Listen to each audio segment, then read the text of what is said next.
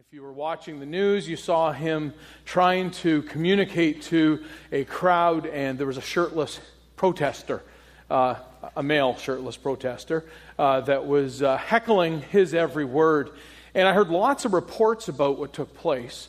And pretty well every reporter and every journalist took the opportunity to say something more negative about Rob Ford.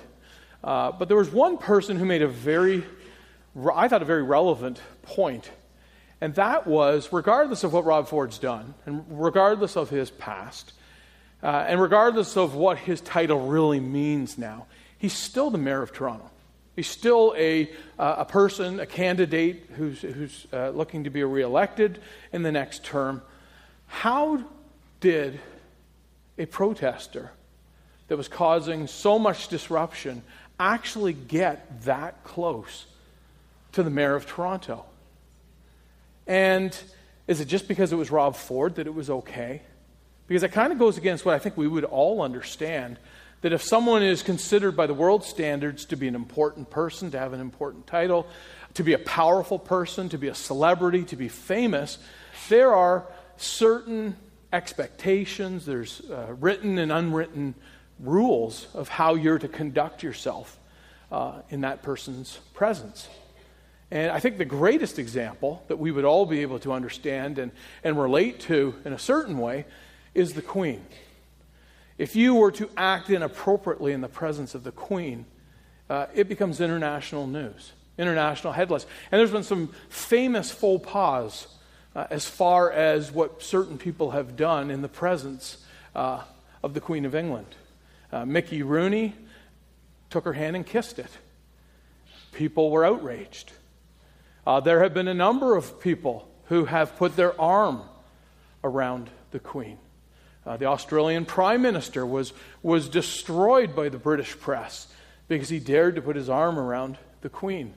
Uh, Michelle Obama put her arm around the Queen, and everyone, and then everyone was uh, happy to see the Queen reciprocate by putting her arm around Michelle Obama. Kate Middleton's mother chewed gum while meeting the Queen. And my favorite was uh, then President George Bush, when meeting the Queen, said to Queen Elizabeth, I'm the black sheep of my family. Who's the black sheep of your family? And uh, fortunately, Barbara, uh, not Barbara, George's wife, quickly responded, You don't have to answer that. But famous faux pas with the Queen. In fact, there's written rules of what to do and, and not to do in the presence of the Queen. And, and I got a couple of them here that I printed off. And just to give you an example of how important it is that you act appropriately if you find yourself in the presence of the Queen, do rise when the Queen walks into the room. Don't introduce yourself. Don't offer your hand to be shaken or touch the Queen in any way. Do take her hand if to shake if she offers it, but don't grasp it tightly or shake vigorously. Don't ever refer to any member of the royal family by his or her first name. Instead, refer to him or her by title. Do dress appropriately and conservatively to meet the queen. Don't, uh, too bad President Bush didn't know this one, don't ask the queen or any member of the royal family any questions about their personal lives, political opinions, or anything even the least bit controversial. Do make polite conversation following Her Majesty's lead, but it's not the time to crack jokes. Don't address any royal person as you. Do utilize proper table manners. Uh, and then finally, do stop eating when the Queen takes her last bite. So if you ever get invited to dinner at uh, Buckingham Palace, uh, eat fast or hope that the Queen eats slow because uh, when she's done, uh, so are you done. You know, the reality is, most of us would never expect to find ourselves directly in the presence of the Queen. Uh, it's not like you go up to Buckingham Palace and knock on the door and say, Hey, I'd like to have tea with the Queen. You know, what kind of person actually gets an invitation to be in the presence of the Queen? Uh, what person, what kind of person's eligible to walk into the presence of the Queen uh, without any obstruction. And not just meeting or coming into the presence of the queen. What kind of person would ever be able to actually dwell with the queen? Like, can you imagine walking up to Buckingham Palace with a suitcase in your hand? And, and if you could get by the guards, knock on the door and say, Hey, I'm, I'm, here to, uh, I'm here to stay in the palace with the queen. None of us would ever expect that. So, so who is eligible to go into the presence of the queen uninterrupted? Uh, who would ever be able to dwell, to, to remain forever uh, in the presence of the queen? There is a much greater context to which those questions apply. And those questions can be asked when we are thinking about God Himself. Who's eligible come into the very presence of God without any obstruction? Who, what kind of person would be eligible to, to actually remain in the presence of God forever? You know, I think of those questions at times when I'm driving to church on a Sunday. I think of those questions when I'm, I'm with my family or when I'm personally praying to God. Who actually is eligible to just walk into the presence of God, into the throne room of God in prayer? When I think about my personal relationship with God, I sometimes ponder those questions. When, when I consider what my future hope and eternal destination might be, I can't help but think of those questions. You know, this summer we are doing this series where, where those of us who are speaking are going to be sharing life verses or life passages, uh, passages that are, are, favorites of ours, that have spoken significantly to us. And, and I love the Psalms and uh, enjoy preaching from them. And one of my favorite Psalms, which you might question as we go through this morning why it would be my favorite, is Psalm 15 that Amanda read for us earlier. Uh, because it speaks very seriously to those questions that I just asked. And as you reflect on what the psalmist has to say in Psalm 15, it gives me the basis uh, for the hope that I have. And so I want us to consider those questions as we look at Psalm 15 this morning. Who can come into the presence of God without any obstruction? Who's eligible to actually remain in the presence of God forever? So turn, uh, if you've got your Bible, uh, or if you've got the Pew Bible, page 381, to Psalm 15, and we're going to take a look at it. And uh, I think, Kendra, were you on the door this morning? So when you came in this morning, Kendra would have greeted you and given you a bulletin, and, and uh, I'm sure there was a little bit of, of, of conversation that took place. But could you imagine this morning as you walked in to the church, what was expected of you is that you had asked Kendra a question. And you said, Kendra, who is worthy to enter and to worship? You know, in Israelite history, this is what they did. And Psalm 15 was used just that way. Uh, it is known as entrance liturgy.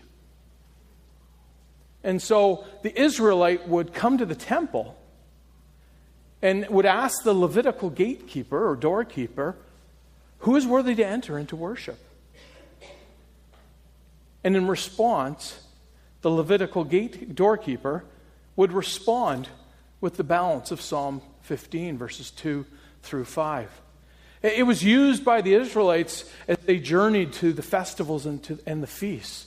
As they were, as the pilgrims were journeying to Jerusalem, one of them would call out, Who is worthy to enter into worship? They would actually repeat the words of verse 1 of Psalm 15. And the rest would call back verses 2 to 5 uh, in response. Uh, Israelites use Psalm 15 in their personal and, and family devotions. And it's, it's entrance liturgy, but it's also considered to be a wisdom psalm because it pertains to uh, the moral implications of those who desire to worship God. And so the Israelites would teach this to their children. And we're going to see that the question is asked in verse 1. And then in verses 2 to 5, the psalmist gives 10 answers to the question. And so, if you were an Israelite child, uh, what would happen is you would be instructed in this passage, and you would learn using your 10 fingers the answers to this psalm. And so, verse 1, Psalm 15 reads Lord, who may dwell in your sanctuary? Who may live on your holy mountain? The uh, word sanctuary in your Bible might say tent. And tent and mountain, which is Mount Zion, uh, speak of the place where worship was said to be centered back then. Uh, and the sanctuary and, and Mount Zion were considered to be places that most intimately symbolized the presence of God. And the word tent or sanctuary, it, it was a temporary dwelling place, it, it could be moved. And so there's this idea of who, who is worthy to, to go in and to go out of God's presence in his sanctuary. And then there's that more permanent uh, implication of the holy mountain. I mean, obviously, the holy mountain is not going to move. And so the question is who may live on your holy mountain? And so you get both those questions that I asked earlier. So, so who can go in and out of the very presence of God with, with no obstruction? Who would be eligible to do such a thing? And then, who is eligible? What kind of person can go into the presence of God and remain there forever? Bottom line, what the psalmist is asking is the question that I suggested that you might have asked Kendra as you came in this morning Who, Who's worthy to enter into the presence of God and to worship and to remain there? And in a way, verse 1 could, could stand as a rhetorical question. Because it's going to become very obvious very quick that no one, in and of themselves, is worthy to enter into God's presence. None of us cuts the grade that we need, the standard we need to reach to freely come into the presence of God. But the psalmist goes on to answer his question. And as we consider his answers to the question, if you're like me, you're going to find these answers are kind of disturbing. God has very high standards. When we come into his presence, we're standing on holy ground. As we consider these answers, as we reflect on what the psalmist is trying to communicate to us, it should have a significant impact on the way you approach God uh, and the way you worship God. And so in verses 2 through 5, the psalmist gives us 10 answers to the question. And uh, many have suggested various ways that you can group up the answers to, to make it easier to remember, to make more sense of it. I'm not going to take the time to go through every one of the 10 answers in detail. Uh, just quickly, we're going to walk through each one. But what I would suggest is that the first two answers kind of sum up the answer to the question of who's worthy to enter, who's worthy to enter into the presence of God and remain forever. Uh, and then the last eight answers kind of flesh out that answer that we get in the first two, uh, in verses uh, 2 of Psalm 15. So the question is asked Lord, who may dwell in your sanctuary? Who may live on your holy mountain? So we come to the first answer those whose walk is blameless. And what the psalmist is saying is that the person who can come into the presence of God unobstructed and remain there forever is the one whose way of life or, or pattern of life is free of evil. This person lives in total obedience to God, maintains perfect integrity. And that's not just a good moment in the person's life. It's not just what they do when they come to the temple or they come to church on a Sunday. It's their normal routine. It's the regular pattern. So that's the first answer. Now, I don't know about you, but about now, I'm ready to give up. Because I know that that doesn't include me. But the psalmist continues Who is worthy to enter into the presence of God and to remain there forever? Those whose walk is blameless, and secondly, those who do what is righteous. So, this person who's eligible to come into the presence of God unobstructed, freely, is the person whose conduct meets God's perfect standards, who's always doing God's will. And so there's the answer. We, we could end there. So, who in and of themselves can enter into the presence of God and remain forever? It's the person whose walk is blameless, whose way of life is perfect, who's always living in obedience to God, who maintains perfect integrity, whose action, whose, whose conduct is always in perfect conformance to God's holy standard, who's always doing God's will. That's the answer. And so, for those of you who are here this morning and you know you fit those first two answers, you're free. You're free to come into the presence of God and to remain there forever. Then the psalmist continues. And, and I think you can understand these last um, eight answers as just kind of fleshing out what does it look like to be living in conformity with those two requirements, the first two. And I'm sure the psalmist could have given 110. But he just chose to give us eight more answers. And so let's just walk through those, the verses, um, the end of verse 2 to the end of verse, uh, or about halfway through verse 5. So we got those whose walk is blameless, those who do what is righteous. And what's that look like? Those who speak the truth from their hearts. So this person at the very core of their being is honest, has perfect integrity there's no hidden agenda, no hint of hypocrisy. Fourth, who have no slander on their tongues. This person is not the kind of person that goes around gossiping, doesn't go around spreading false stories or harmful uh, uh, details uh, about another person.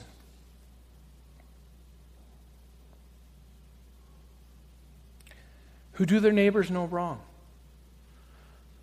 This kind of person would never do anything to hurt or harm or, or cause misery to another person. Who casts no slur on others. Not only do they not gossip, but they, they wouldn't say something to taunt or to criticize or to discredit another person. This person despises those whose ways are vile, but honors whoever fears the Lord. That's kind of a mouthful. I don't want to go too much into it, but simply what it's saying is this kind of person invites the influence into their lives to impact their lives of those who honor and fear God. And they don't invite the influence that would impact their lives of those who intentionally and habitually dishonor God, give God no mind, and sin. It has nothing to do with evangelism, has no, nothing to do with loving our neighbor, whoever that neighbor might be. This is, this, this is about the company that we bring around us that will influence our life. And that's why we bring them around. And so the person, this, this righteous and blameless person, wants nothing to do with that which is vile, which literally means rotten, which has been set aside. And in the, in the uh, implication here, God is set aside because the vile person has no regard for God. So God has set him aside. And so the righteous and blameless person is just, I don't want that influence in my life.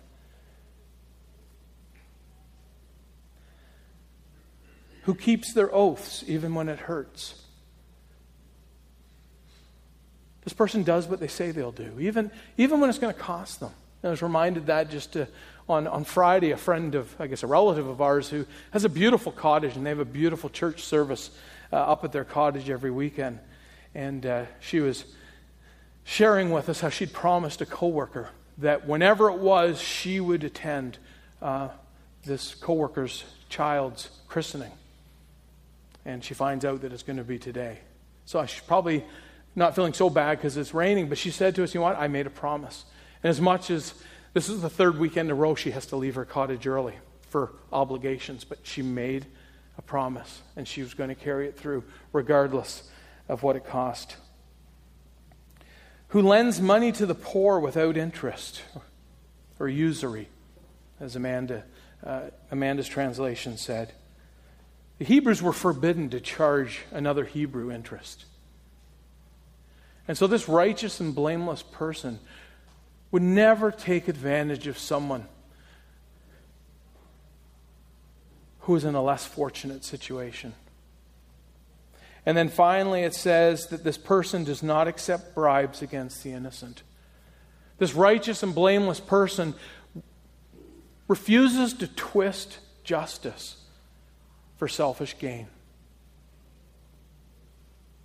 So the psalmist gives us 10 answers to the question, and then he leaves us with a promise. Whoever does these things will never be shaken. The righteous and blameless person who, who in perfect conformity, is able to answer affirmatively to all of these answers will never get an eviction notice.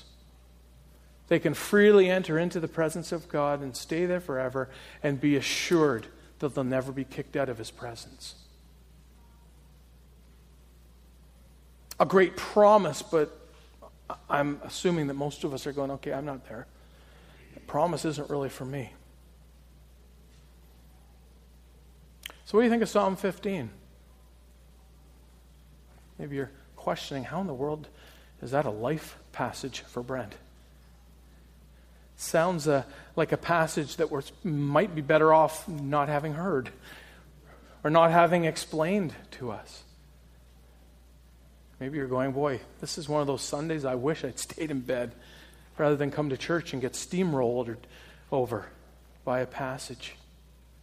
But what do we do with Psalm 15? A seemingly depressing and impossible psalm. Well, let me just end with three reflections. First of all, we can't help when we read Psalm 15 but be confronted with the holiness of God. Though Psalm 15 is considered to be entrance liturgy, the reality is, by the time we get, oh, to verse 2, we realize that none of us, in and of ourselves, is good enough is, is capable of passing the grade, of being able to enter into the presence of God in and of ourselves.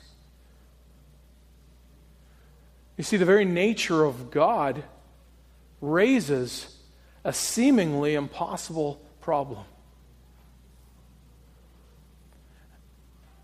You see, I kind of joked about Buckingham Palace and, and, and knocking on the door and, and asking if we can come in for tea and, or even bringing your suitcase and thinking that you might actually get to stay in the palace for a while. God wants people to knock on his door.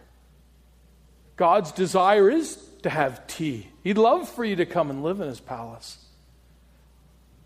But the problem is, his holiness and his justice, which are perfect, does not allow him to tolerate those who can't live up to these standards to be in his presence. You know, what is sin? Sin literally means to fall short of a standard, to miss the mark. So, our desire is to come into the presence of God freely, to, to remain with Him forever. And yet, the Bible tells us that God is holy and that He's just, meaning He has to act on the basis of His holiness. And He can't tolerate sin, He can't condone it, He can't look on it, He can't just wipe it under the carpet. He must deal with it. And that means if God must deal with sin, that means He must deal with sinful people. Meaning, those who can't pass the grade of Psalm 15, God must deal with us because He's holy and because He's just. And I often wonder do we really appreciate the holiness of God? Do we really appreciate what it is that makes God holy? Those things about God that set him apart from us, that, that make him different from us.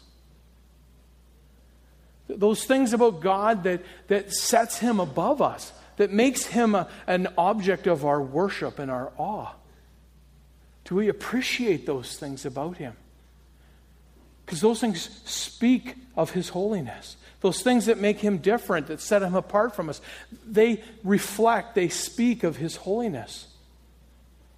Those things that set God against us, his hatred of sin, his insistence, insistency that sin be dealt with, that sets God against us, making him uh, something to be feared, a person to be feared. All of that reflects his holiness. Do we appreciate his holiness? What's our attitude as we come into his presence? What's our attitude when we enter into the presence of God in prayer? I often think of that in our own home life. At times, even mention it around the dinner table when, when one of the kids gives thanks, and it's almost like, okay, someone's got to give thanks for food. Boom, oh dear God.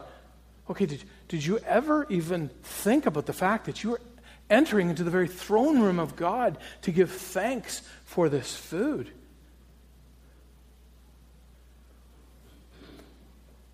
How we enter into God's presence prayerfully reflects our attitude concerning His holiness.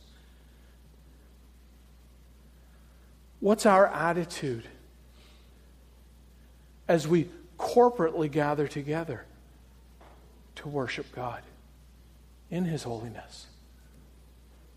This morning I was here early with, with Lauren and the praise team, and, and that was one of the questions that I knew I was going to ask this morning that really challenged me. What is my attitude when I come here on a Sunday morning? I ask you the same question. What's your attitude when you come here on a Sunday morning? When from the moment I wake up to the moment I walk through the door, there's been bickering and arguing and complaining with my family or my spouse, that reflects my attitude coming before God in worship.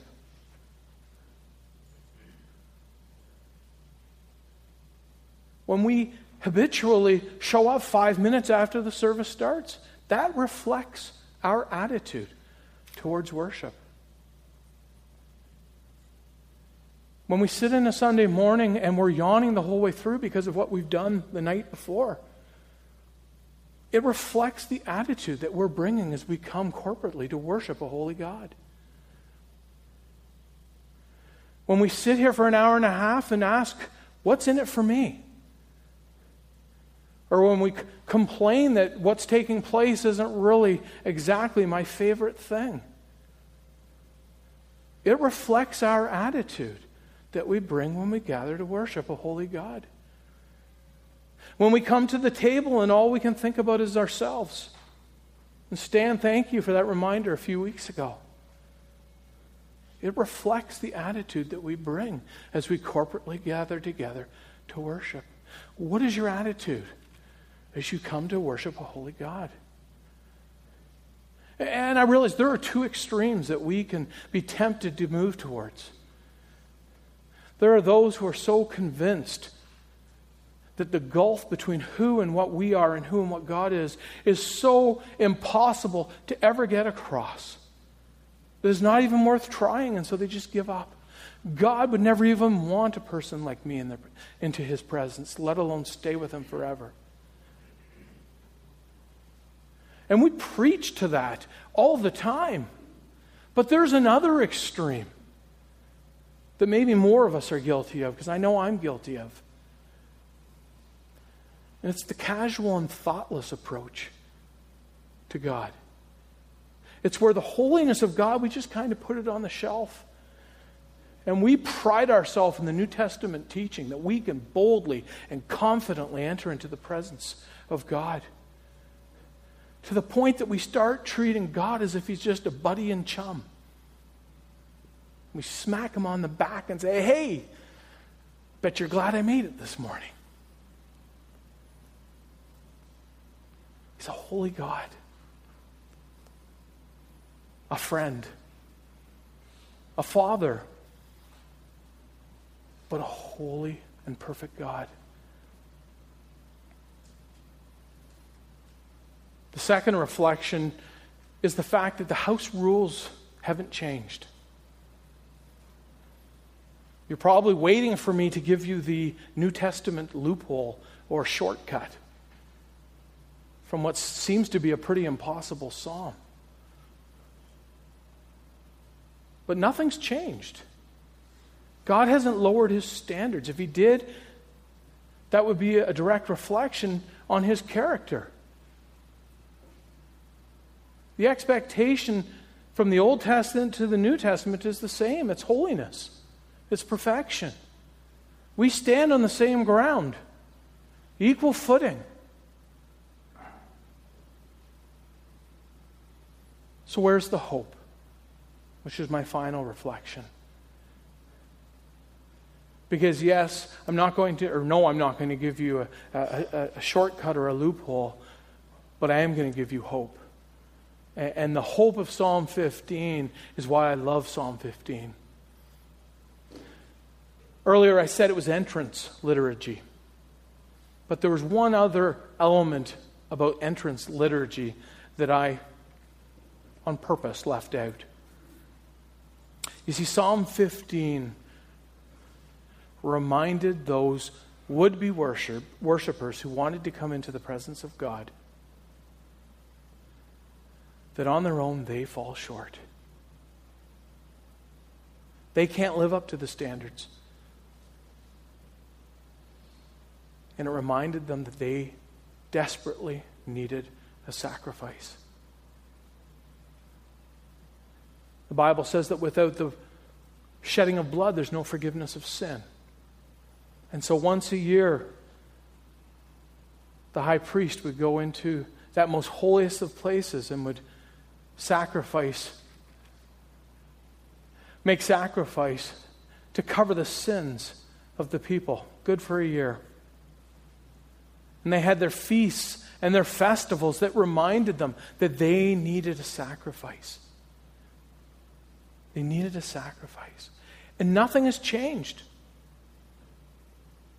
For those of us, and I think it's all of us, that can't meet this standard, can't live up to these expectations in and of ourselves, we need a sacrifice. And the difference is, God provided. God sent Jesus to be our sacrifice. In Hebrews, the writer to the Hebrews speaks of exactly what I've been talking about. In Hebrews 9, he says, But only the high priest entered the inner room, and that only once a year, and never without blood, which he offered for himself and for the sins the people had committed in ignorance. But when Christ came as high priest of the good things that are now already here, he went through the greater and more perfect tabernacle, that is, not made with human hands, that is to say, is not a part of this creation. He did not enter by means of the blood of goats and calves, but he entered the most holy place once for all by his own blood, thus obtaining eternal redemption.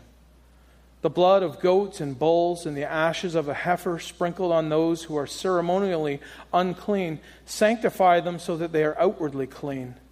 How much more then will the blood of Christ? who, through the eternal Spirit, offered himself unblemished to God, cleanse our consciences from acts that lead to death, so that we may serve the living God. Day after day, every priest stands and performs his religious duties. Again and again, he offers the same sacrifices, which can never take away sins. But when this priest had offered for all time one sacrifice for sins, he sat down at the right hand of God. And since that time, he waits for his enemies to be made his footstool. Footstool. For by one sacrifice, he has made perfect forever those who are being made holy.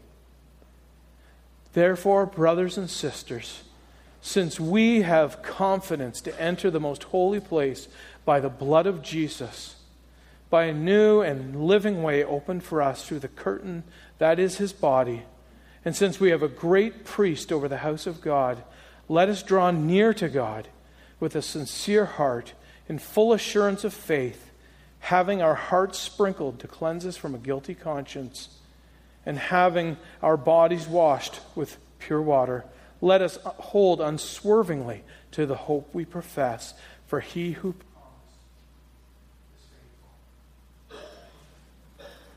Who can freely enter into the presence of God?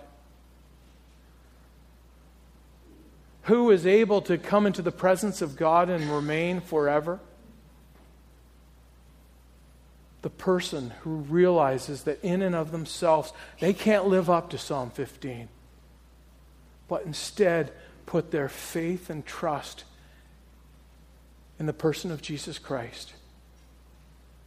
God's sacrifice sent for us to be our substitute, to pay our price. And as we put our faith and trust in what Jesus has done for us, the Bible tells us that his righteousness is credited to our account. And that's the gospel. That's the gospel. And that's the hope that we find in Psalm 15, the hope we find in Scripture. I'm going to ask Amanda and the praise team to come on up. And Amanda, I'm going to ask you to do uh, what we talked about. And so the praise team is going to sing through this song for us uh, together. We're just going to sit and reflect on the words. These words really uh, fit well with what we've talked about this morning. Uh, then Amanda is going to invite you to stand uh, and join with the praise team uh, as they sing it through. And then we'll come and facilitate the table.